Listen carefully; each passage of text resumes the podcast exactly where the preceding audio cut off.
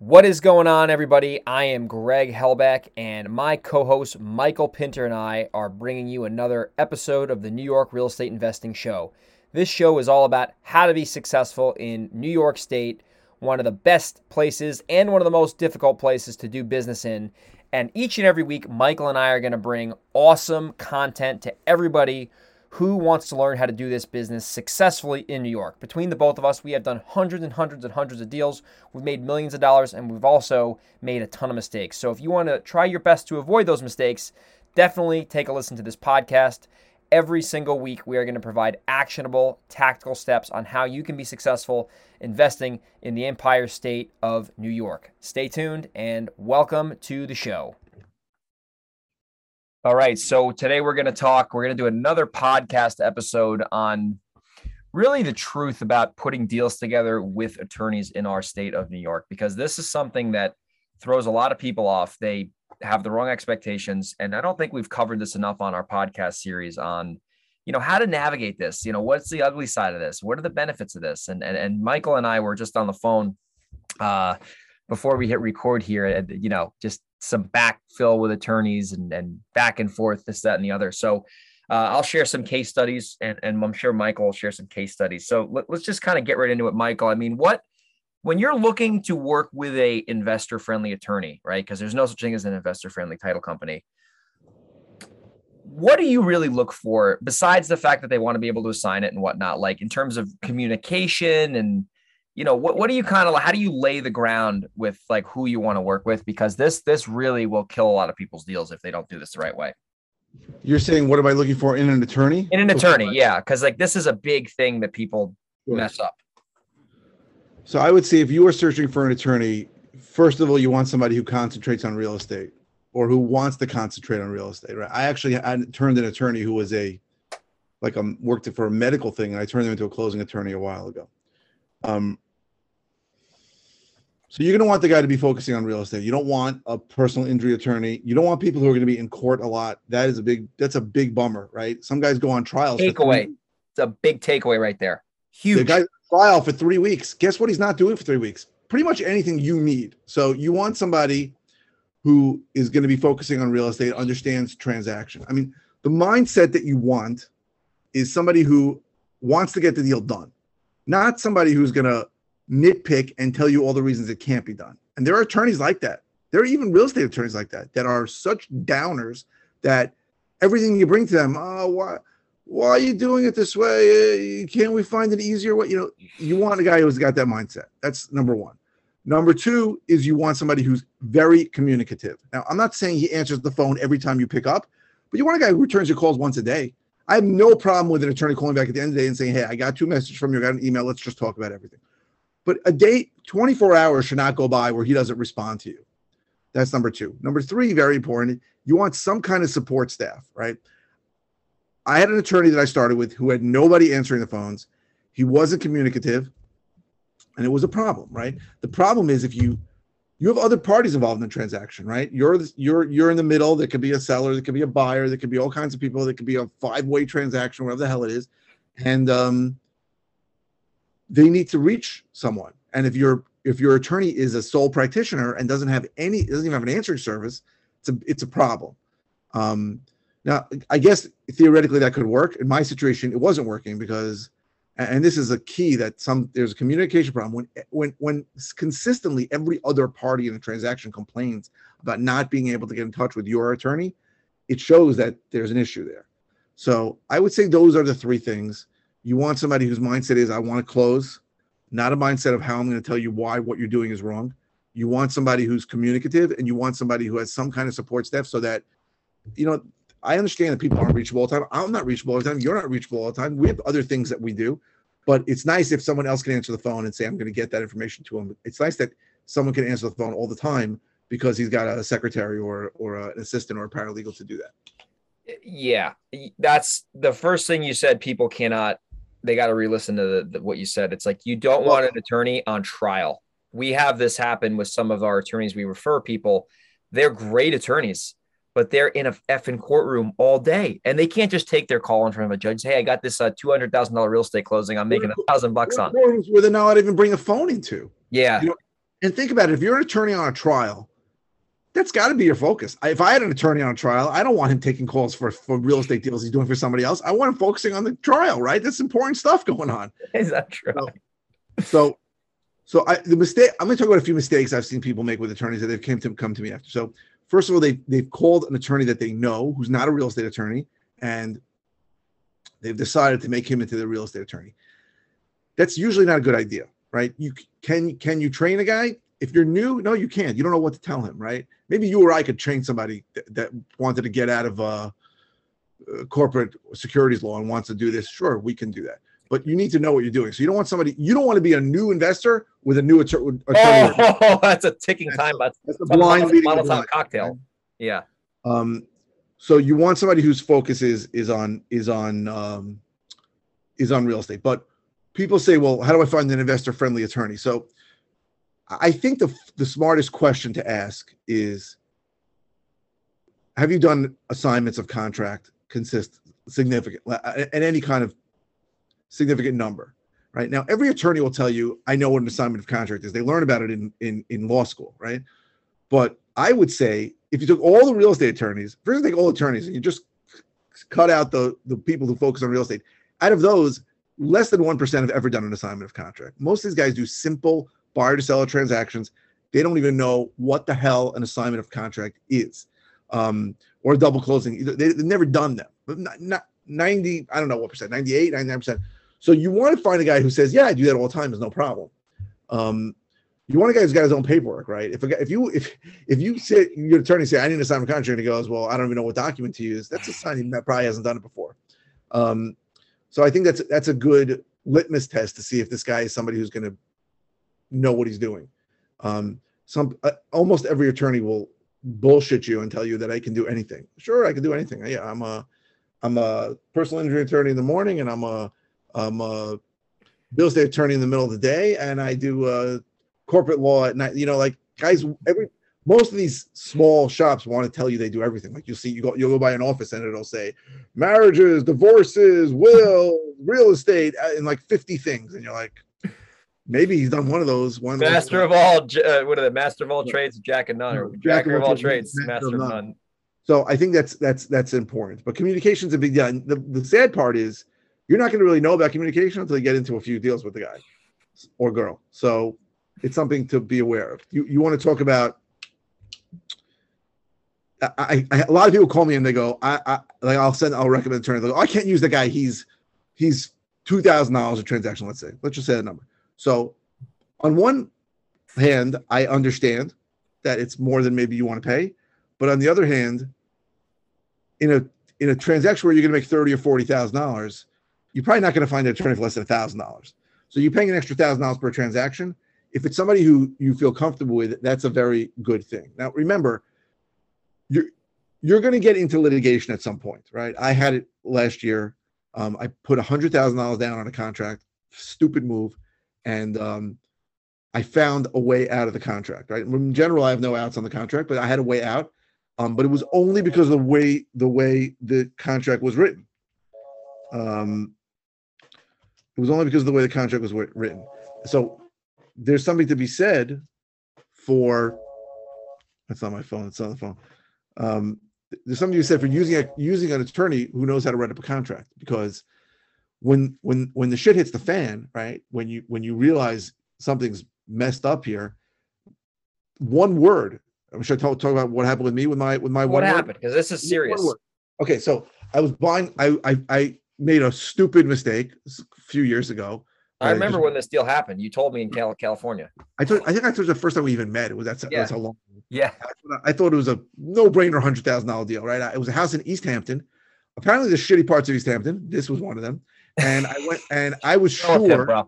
I was sure that I could wholesale this deal for let's say 1.2, 1.3. The Zillow value was like two and a half million, and I negotiated down to a million. And I had two, and I sort of put it out softly to my list, and I had two guys who were jumping at the bit to buy it for 1.2. So I'm like, it's a no-brainer. So I went to contract at a million, and I had to give it hundred thousand dollars down. I'm like, no, who cares? Hundred thousand dollars, and um, what happened was, after really looking into it, it wasn't such a good deal at a million dollars, right? It might have been a million dollar house Why? after. I, it's in a weird part of, of East Hampton, and there were multi-million dollar houses being built there, but that house needed a lot of work, and you have to do very high-end finishes.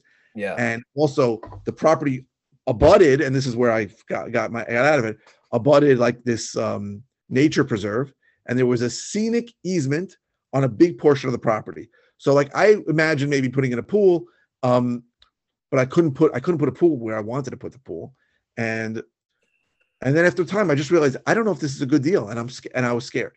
So I I went to a litigator. I have a good litigation attorney. If you're going ever go to litigation, you better find a good attorney. If you need his name, is awesome. His name's Alan Heller, and he said to me, the way the contract's written, you have to buy it as is for any utility easements, but it doesn't say anything about scenic easements. He goes, if it just said easements, you'd be screwed. But because it says utility easements and this is a scenic easement, we can make a case. He goes, I don't know if we're going to win. He goes, but you have a case. So I basically uh, started litigation against the guy. Well, during litigation, he sold the house for about eight hundred thousand dollars, which tells you again that it, my deal wasn't such a good deal. To an investor. I think so. I think to an investor. And I know, and I was really trying to figure out what was going on with this guy. So I had a lot of other friends calling him and asking him about the house. And he was 100% convinced he was going to get the whole $100,000 uh, deposit. He was 100% convinced. And we went to, we went to, uh, to litigation and we, and I, we won on summary judgment. I got the whole $100,000 back minus my legal fees. So that was a win. I thought, I thought I was going to, and, and we offered him a settlement for 50 in the middle and he said no. So, um, So you were about to just lose 50 G's and and take your losses. yeah, I was going to And he said, No, I'm gonna get the whole hundred, and he ended up getting nothing. end up getting Plus his attorney. He had to hire an attorney for that too, obviously. For sure, for sure. Oh, So I'm saying that one word, so one little word, it seems inconsequential, but when things get be- hairy, if you have an attorney drawing up the contract that doesn't know anything, and there are a lot of co- attorneys out there don't know what they're doing when they draw up a contract, they'll use a boilerplate, a, a, a thing that they find. They don't put any real thought into it. They don't get into the nitty gritty of what's going on here. What do you want to do with it? Do you want to assign it? Do you not want to assign it? What do we need to ask for? What about, you know, judgments? What about violations? These are all things that are the only way you're going to have out of a contract is if there's a title issue. People think that. But what if there's just a violation on it that's really going to screw you over because you're now you're going to have to file permits because of it. If the word if the contract's not worded right, you can't do anything about it. So you need an attorney that understands how investors work, and you need an attorney that's going to be careful before a contract gets sent out because I don't want to read a contract. I really don't. That's that's my attorney's job.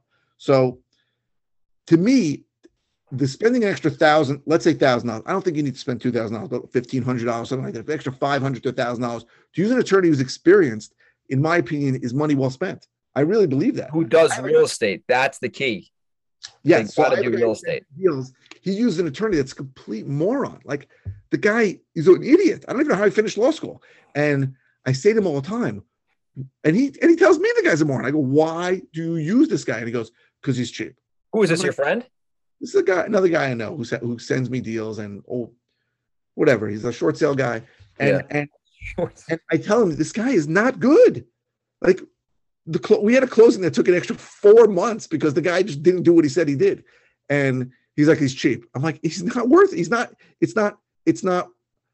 It's not. You're not getting any real value because you're saving eight hundred dollars, right? You're you're losing because all the time that this guy doesn't do the all the all the the aggravation that the guy causes from you, and that's that's what I think about attorneys. I mean, I could probably talk to for four hours, but I'll let you talk. No, that you said a lot of stuff that made sense, and this is this is why you need to have someone who's a real estate attorney, not a what do they say?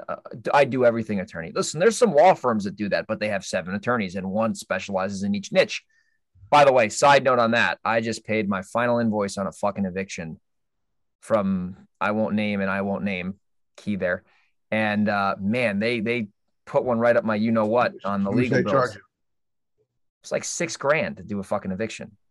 It's expensive. but- Well, that's collectively over nine months, but they just because they bill you by the fucking hour. Listen, that's all legal fees. None of that is That's legal fees. Yeah, that's well, maybe some a few court fees, but it's all legal fees. It's uh, the, the, the end end result was a fucking stip that I could have signed with the tenant, but whatever. I'm not bitching about it. Well, I am bitching about it, but It was a st- ended up being a stip. It didn't end up being a vi- an no, eviction. it was a stip. We signed a stip.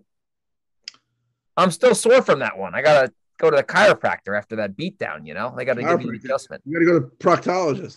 Yeah, gosh, get the rubber gloves out. Anyway, so here's another example on why you need an attorney who knows what they're doing and they're not just a regular boilerplate attorney. So actually, I'll give you a like kind of an example here. So you also have to have an attorney that is willing to be creative with you.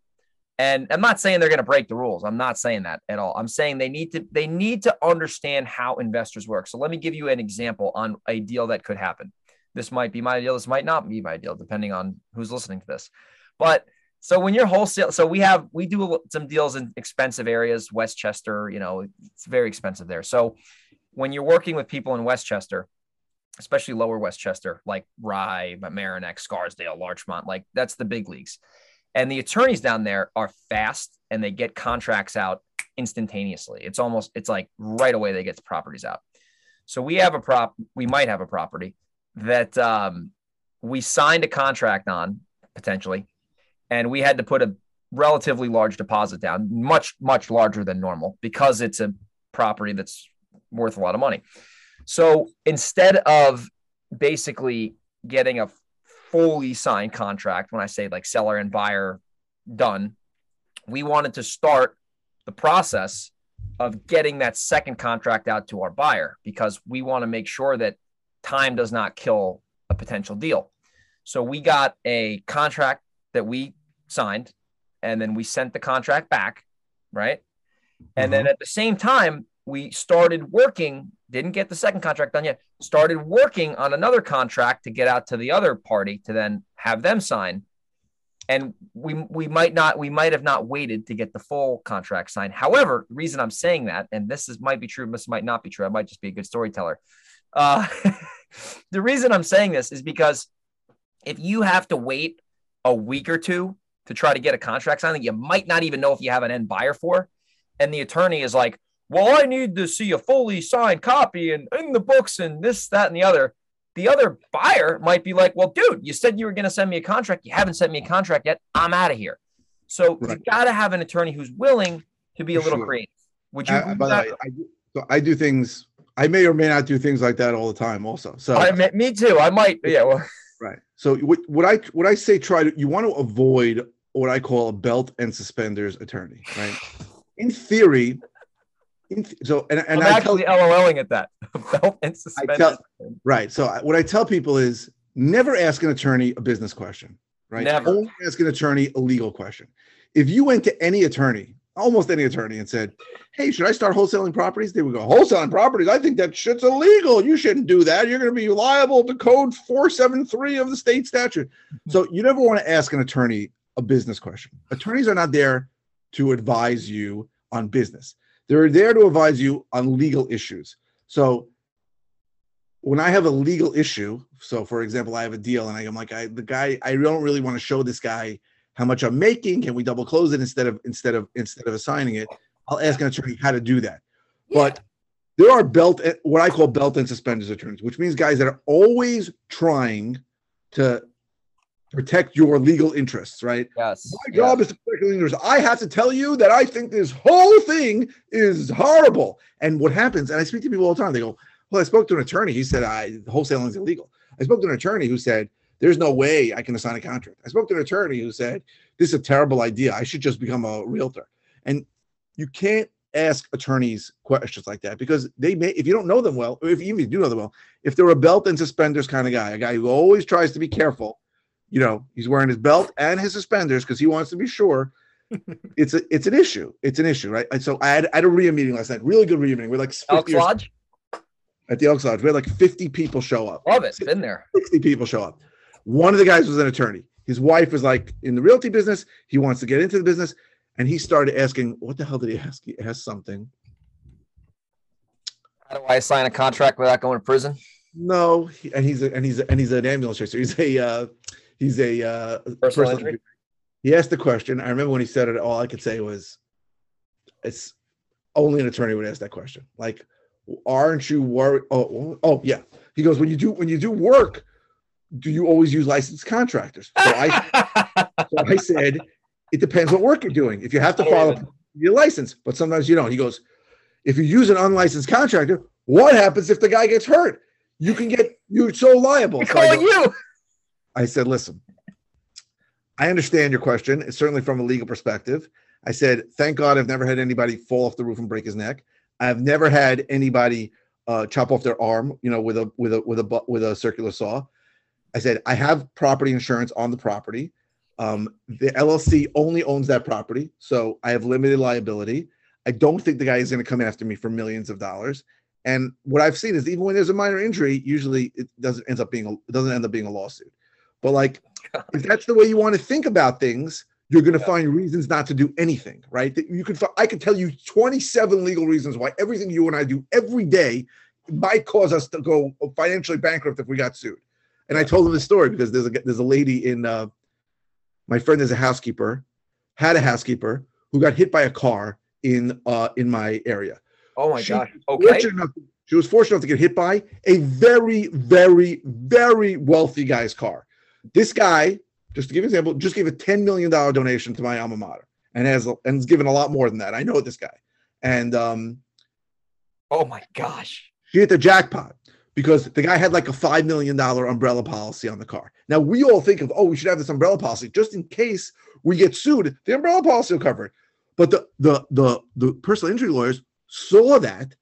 And this housekeeper, when my friend called her to come back to work, said, Oh, I know working no more. She got $2 million, right? For an injury that wasn't so bad. Now, if the guy didn't have an umbrella policy, she would have got $100,000 minus expenses. So my point is, if you live your life to avoid potential liability and you do things that you think are right, you probably just end up being a target because that's what this guy was. This guy, this PI attorney who saw this umbrella policy, you know, was was was was salivating. So he got a humongous settlement for this lady who did not have such a bad injury, right? And she broke her leg, and she got two million dollars. Now she's got her own housekeeper now. So my point is, her own housekeeper. yeah. So so my point is that if you if you if you're going to go make business decisions based on potential liability, I promise you you're going to get nothing done.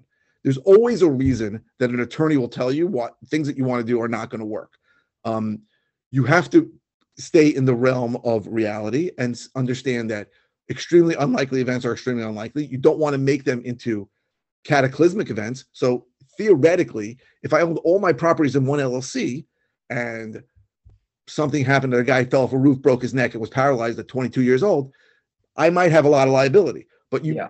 make decisions where you keep properties compartmentalized. So the most you can lose is that property. There's Yeah. other reasons why. There's other reasons why you want to do that. So you ha- you never ever should ask a lawyer a business question, ever. You only want to ask them a specific legal questions. So never ask a lawyer, should I do this? The answer will always be no.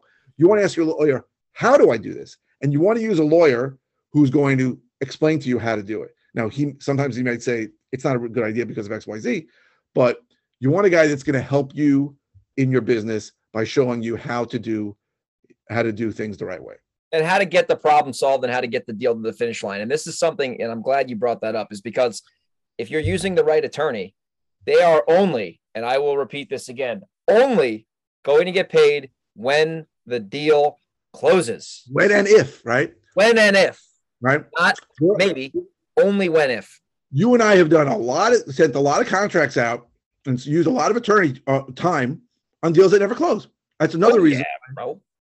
That's another reason why I don't mind paying my attorney a little more because I want them to send that contract out within three hours of me telling them to send it out. With the and sometimes I'll send out multiple contracts on the same deal, right? I may have four buyers all around the same price, and I may tell them first one to bring it back wins. So I'm telling the contract send out three. I'm telling the lawyer send out three contracts. Now, if you have one of these lawyers whose attitude is, I'm not doing three times the work, they'll never do it. They'll be like, "What do you mean? I'm going to send out three contracts." Now, I'm never going to get three contract. I'm never going to have three contracts that I'm going to sign because that would be illegal. But I don't mind sending out three contracts to potential buyers and seeing who who who, who sends the money, who sends it back in first. But you need an attorney with that attitude, saying, "Okay, I know the attorney's attitude is, I know I'm going to do work for this guy. That some of it's going to end up with no closing, but we're going to do enough closings that it's worth it for me to work on the on the deals that die. Deals die, and attorneys should understand that deals die. Right now, I know, I know an attorney who really he, he takes a the guy's a putz. He takes a he won't do a contract for somebody without taking like a upfront fee.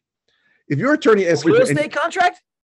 if your attorney asks you for any money up front, you should run away from that attorney. Run because that's a guy who is not going to be good for you. He, that's a guy who doesn't understand the concept that some deals some deals die for no because and it's nobody's fault.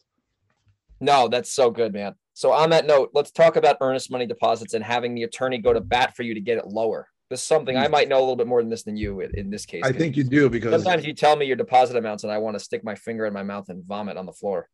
yeah, Um, you should talk about so this. let me let me just get into that. So if you have a good attorney and they know what they're doing and they work with real estate investors and they do creative deals like Michael and I do, or I wouldn't say creative deals, if they do off-market deals, that's a better term, they are going to go to bat for you, pun intended, even though the Mets are out of the playoffs now, but they're going to go to bat and they are going to be able to negotiate on your behalf why your deposit is going to be lower. Generally, if the seller's attorney hears from the seller that the deposit's uh, 2% of the purchase price, not 10% of the purchase price, they're going to be like, eh, I don't know, this guy might be an idiot, he might bail, etc.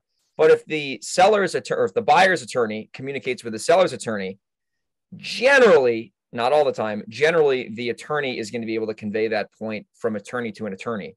And that's that's what I found to work best. Like our attorney will be like, hey, he's got X amount of projects going on, this, that, and the other. He needs the deposit to be, you know, five grand instead of 20 grand. And Well, this is why. I usually make that make that I usually plant that seed in the seller's head. This is if that fails. I'm talking if this fails. Let's say they they object and the attorneys now have I've never I've never done that, but it actually makes sense. Yeah, because the attorney can. Exp- something I've known on a side note is that once you get an attorney involved in a piece of property in New York, generally, this just drives me nuts too. I wish half the time I can call the buyer's, the seller's attorney and say, "Hi, this is Greg. I'm the one paying for this effing property. Can you like do this, this, and this, and we can get this signed on DocuSign like right now, and we can close next week." But what happens in New York, because it is a very litigious state, is You everything. say to me, That's Don't- not to my policy. you Yeah. Never only your attorney call me. I have people say it all the time. Oh my gosh, I have gotten freaking hosed before just by s- buyer sellers attorneys being like, "How dare you reach out to me?" I've had agents. Oh my gosh, I had this jerk agent one time, and like I was trying to call like the attorney because it wasn't even in contract, and how dare you reach out to them and propose? I'm like, yo, do you want to make your ten grand or do you want to be broke? Like clearly, the same thing. I it's crazy. I, I people yell at me, and I'm like, I got to be honest with you. I understand that's your policy, but your policy sucks. I said, I'm the reason why I'm reaching out to you is to make the deal happen, and nobody gets paid unless the deal happens. And they still don't talk to me, but that's what you just said is true. Do you want to make? Do you want to get paid? Or do you not want to get paid? Sometimes I'll say, listen, I'm calling to just cut through the bullshit because we're playing telephone here, right? I'm telling something to my attorney, my attorney's talking to you, you're telling it to your client. I'm trying to bypass some of that so that so that we don't lose anything in transmission. But this happens mostly with fix and flips when you're dealing with consumers. This is mainly where this comes out. This, this, right. this But a good attorney, listen, a good attorney, and there are there are very good attorneys that I've dealt with the other side. Will will have a conversation with you. He might say something like, "I'm not really supposed to speak to you, but tell me what's going on. Tell here. me what's going on. Yeah, yeah, yeah, yeah. Tell me what's going on. I just want to know what's going on because my client doesn't know what's going on. Why do you think that is? Why won't they like? Why would an attorney talk to me? Like I'm a sophisticated person who understands this better than most attorneys. Like why the fuck wouldn't they just talk to Greg? might- I don't know. Maybe there's a liability issue. I What's the think most fucking things. I think it's ego. I think it's just ego, right? Well, listen. Why why aren't there inspection contingencies in most contracts in New York? Why? Because why? That is a good question. I'll you tell you why. do it, but it's not common. I will say that. Because a seller's attorney, fuckheads that they are, don't want to draw up a contract where a guy can walk away. They don't want to drop a contract that may not work because the, let, us be honest, how much time to take to drop a contract, right? Before you even get into the nitty gritty, Ten minutes. you're talking about 15 minutes. So, so, but they don't want to get into a back and forth with another attorney. Even the back and forth, why does the back and forth take place? Is the only state where it takes place. The back and forth that goes on in a contract situation usually takes place because they want to justify their their their fifteen hundred dollar or two thousand dollar fees, right? So they have to it. I don't care, right? And good attorneys won't waste the time with it. I've dealt with attorneys who just get into stupid things. You wrote two hundred and fifty dollars. We want two hundred and seventy-five. I'm like, that's some stupid clause that never comes up anyway. You wrote that it's got to be uh, to, uh, if the fence line is up to 12 uh, one foot. I we want 10 inches. I'm like, they just look for things to to create a conflict over so that they can justify their their fees. And they go, oh, they go to their client. Look at all these things I got for you. It's just stupid. The whole thing is stupid. So the same thing happened. I think it's ego also. Like a, a seller's attorney will be like, well, I can't talk to you. I can only talk to your attorney. Like your feeble mind of a, of a non-attorney cannot possibly contend with my legal, incredible legal mind. I went through law school. I took the bar exam. I'm amazing, right? That's the kind of crap that comes up. But good attorneys who want to get deals done will will will actually have conversations with you. Right. That's I, I found that there's there's there's prob, probably twenty to thirty percent of them are are, are are like that. You know what's ironic about that? I've noticed in the New York City and in Westchester, they're more open to doing that than in like Orange County and Dutchess County. It's kind of fucking weird. Like, because the people in at least in New York and, and Westchester, like the city, because a lot of times we have sellers and their attorneys in the city or something. Like, th- they're fucking good. Like they're and they'll like get on the phone with me maybe for five minutes, and I'll be like, "Yo, Bob, I know you're you, you don't want to talk to me, but like let's the fucking get to the truth here." But uh, you know, and I actually negotiated a deal where we got a due diligence period, and I was like, "I need this." It was land, so I mean that's understandable. But we and he put in the attorney put in the contract due diligence period, which and I was like, "Whoa, that's legit." Land, land is more commercial you know so yeah it is a little bit more commercial deal due diligence period is standard right? You're you buying a build you're buying a building uh you know like a hundred unit apartment building you might get a month of due diligence right? Because you got to look at all the leases you got to look at all that bullshit it, it's sort of standard so land might might work out but but single family residential tough. Very rare very rare because they Even they, they, they, tough. what they say is do the inspection now any repairs you want to make, we stick it in the contract. The truth is, it makes a lot more sense between you and me. No, right? it, it does. it's more. It makes more sense, right? Doing the inspection. So every time we agree on, we, every time you and I are selling a property and a buyer, uh, we agree on a buyer's price. They do an inspection within the next day or two, and then if they have any issues, they have any questions, they want repairs, it goes in the contract. It's much more logical. It sucks crap when we when we're the we're trying to buy the property because we want that time to find the buyer or figure out if we want to buy the property or not. But that's the truth. That's how it works. I will say this on that note, which is an interesting, really very valid point. If you're not a pansy and you have a contract, I'm just being real here. I mean, people know us by now. They've listened to all these episodes. They know we're, we're not bullshitters. Like, if you're not a pansy and you have some, as my friend would say, elephantitis of the testicles, hope I didn't offend any women there. If I did, I'm sorry. uh, if you have a, like, let's say a seller's attorney sends you a contract and you have the ability to sign it and send a wire like right away, put the fucking contract out to your damn buyers list. Like, come on now. Like that, that's the, you know what I mean? And listen, I'm not saying put out a shit deal. That's not what I'm saying. I'm saying get your freaking get your money, get the revenue kind of generated first. Know you have some reasonable demand. And then in the event that like you got crickets, you can renegotiate. You could say, hey, listen, you know, I need more, you know, and I'm not saying do this for any deal. I'm saying if you have a decent deal and you don't want to like, because you, the reason I'm saying this is if you're like, oh, I need to get everything signed first. And by the way, this is not legal advice, so I don't want to get fucking hosed up on the record here. But it, yeah, God forbid. But if it takes two weeks to get a FEC, as we would say in New York, fully executed contract, not a PSA, purchase and sale, F- in California. FBK, by the way, they, yeah. right. more like F U C K E D. You know, um, you know, it, it, it, if you it takes two weeks to do that, and you got to wait two weeks, and then you don't even know if you have an exit. Like time kills deals. If you got to take one thing in the show, time kills deals. If you kick the can down the road and delay shit, you're increasing the odds that your deal will blow up. So if you have a contract you can sign and you want to put it out to your list, by the way, this isn't legal advice, give it a shot. And that way you don't get stuck holding your you know what. And then all of a sudden, you know, you got a $10,000 deposit you can't get back. You got to litigate. You got to look through the contract. But that is what you just said really, I think, works much better in New York because. Oh, yeah. Yeah, of course. In other places, in other places, these jerkies will try and go around you because it's so yeah. easy to get out of contract. They'll go around you. Yeah. In New York, people just assume, assuming you have a reputation of being somebody who actually does deals, people are going to assume every time that you're in contract, and no one's going to go around you to try and find the seller. So it work. It works. Yeah, it does work. I mean, th- there's other states where like you got to get good at recording contracts, which is another step in the process. But in right. New York, like you said, it's not different really. in all these counties. Also, some some counties you, you actually record a copy of the contract. Some counties you record an affidavit of contract, some memorandum, memorandum of contract. Got to be notarized. If by the way, if you try to do that, it's not notarized. It means nothing. You flush down toilet. They're they're just like, well, I, I I understand that. I know a guy in Florida who like notarizes everything because then he can actually record it. Um, you no, might understand it. Yeah. Without it notarizing, it's it's useless. It's not a legal document. Once you notarize it, it's an affidavit. All that all that really means is that the person who says they signed it signed it. But at least that's something. Well, and then the court needs to like have that on record because if like you know Sally, you know, in theory, I could be you know, I could be Robert De Niro and you could be fucking, you know, uh, Will Smith and you could you could sell a property to me. And, and you can sell me your $14 million mansion in Beverly yeah, Exactly. Exactly. So the main point we were trying to make on this show, I know we're, we're comedians part-time, but you got to have an attorney who's willing to be creative. You got to understand they're only going to get paid if the deal, if and when the deal closes.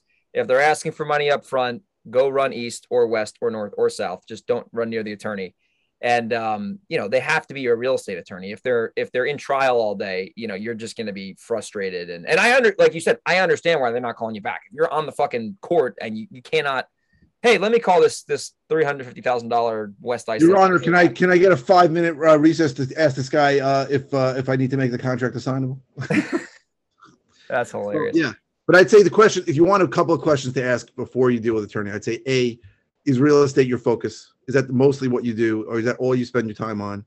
B, do you ever Especially go to corporate real estate? You ever have to go to you go to trials on a regular basis?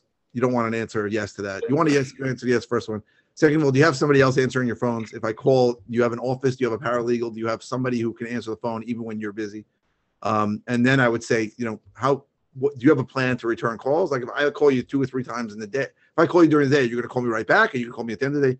See if the guy has a real a real um, a real policy, right? They're all going to say I call you back, but like are you call me if does he say well, I call you back whenever I have time, or I call you back sometimes in three days? Like see what he says. Like just you're not going to know the answer until you really deal with them.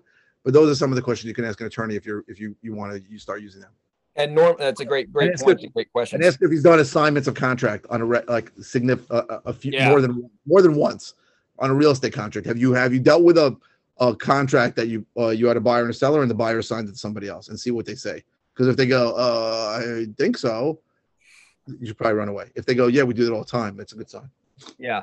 What about double closings on that note? Like that, that is a that, and I'll, I'll talk about this for a second because I do a lot of these. Uh, I rarely do assignments actually, at least in New York. But well, either, um, either assignments or double closings, either way, I would say. Here's something, and this is not legal advice, so for heaven's sake, don't hold me to this. But in New York, you can use a buyer's money to fund the deal. I've done it many times. So, with that being the case, even though this is not legal advice, you should find an attorney who's willing and able to do that. Generally, that's going to be regarding the title company, but the attorney is going to know how to do that for the most part. Like in some states, you just can't do that. That is flat out not allowed. In other states, you can do it. It's called a double escrow, simultaneous closing. But what that does, if you're brand spanking new, is it allows you to have two separate transactions where you purchase a property, you become the owner on the deed for five minutes, and then you resell the property and then you're done. I, an example in New Jersey, which is borders New York, you um and in Pennsylvania, you uh you got a double close. So I, I remember I this was a year ago. I had to drive down to the lawyer's office in New Jersey with a cashier's check and slip it over to the title company to buy this property. And then a day later, they I think they wired me or mailed me another cashier's check with uh, you know the profit. So you got to know that too, and you got to work with an attorney who's willing to be creative. So go out there, do some deals. If you got value today, leave us a review, follow us, put a share us on social media. This is the only real estate podcast I know of, uh, and Michael knows of, of people who actually do this business, who teach this business in New York. We're not making our money mostly from education. We're making our money from actually doing deals. So uh, clearly, this is uh, the only thing you need to listen to. Uh, delete all your other podcasts. I'm just kidding. um, all right, everyone, take care, and I'll talk to you soon.